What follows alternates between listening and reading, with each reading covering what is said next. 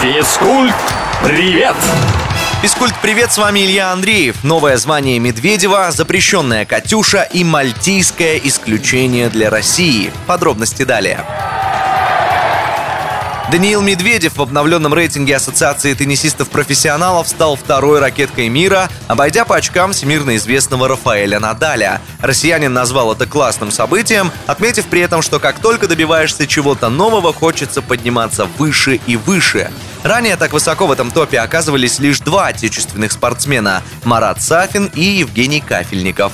Лидирует в этом рейтинге Новак Джокович, не покидающий первую строчку с 2011 года.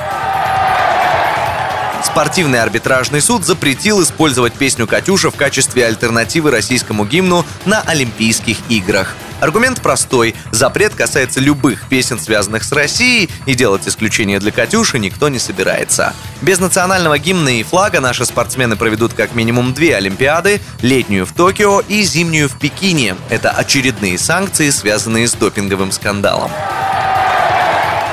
Власти Мальты одобрили проведение матча национальной сборной с командой России на своей территории. Ранее сообщалось, что встречу в рамках отбора на футбольный чемпионат мира в Катаре могут перенести из-за антиковидных ограничений на острове. Сейчас там запрещено проводить любые спортивные мероприятия, но именно для этой игры местное министерство здравоохранения сделало исключение. Сборные Мальты и России сыграют 24 марта. Физкульт, привет!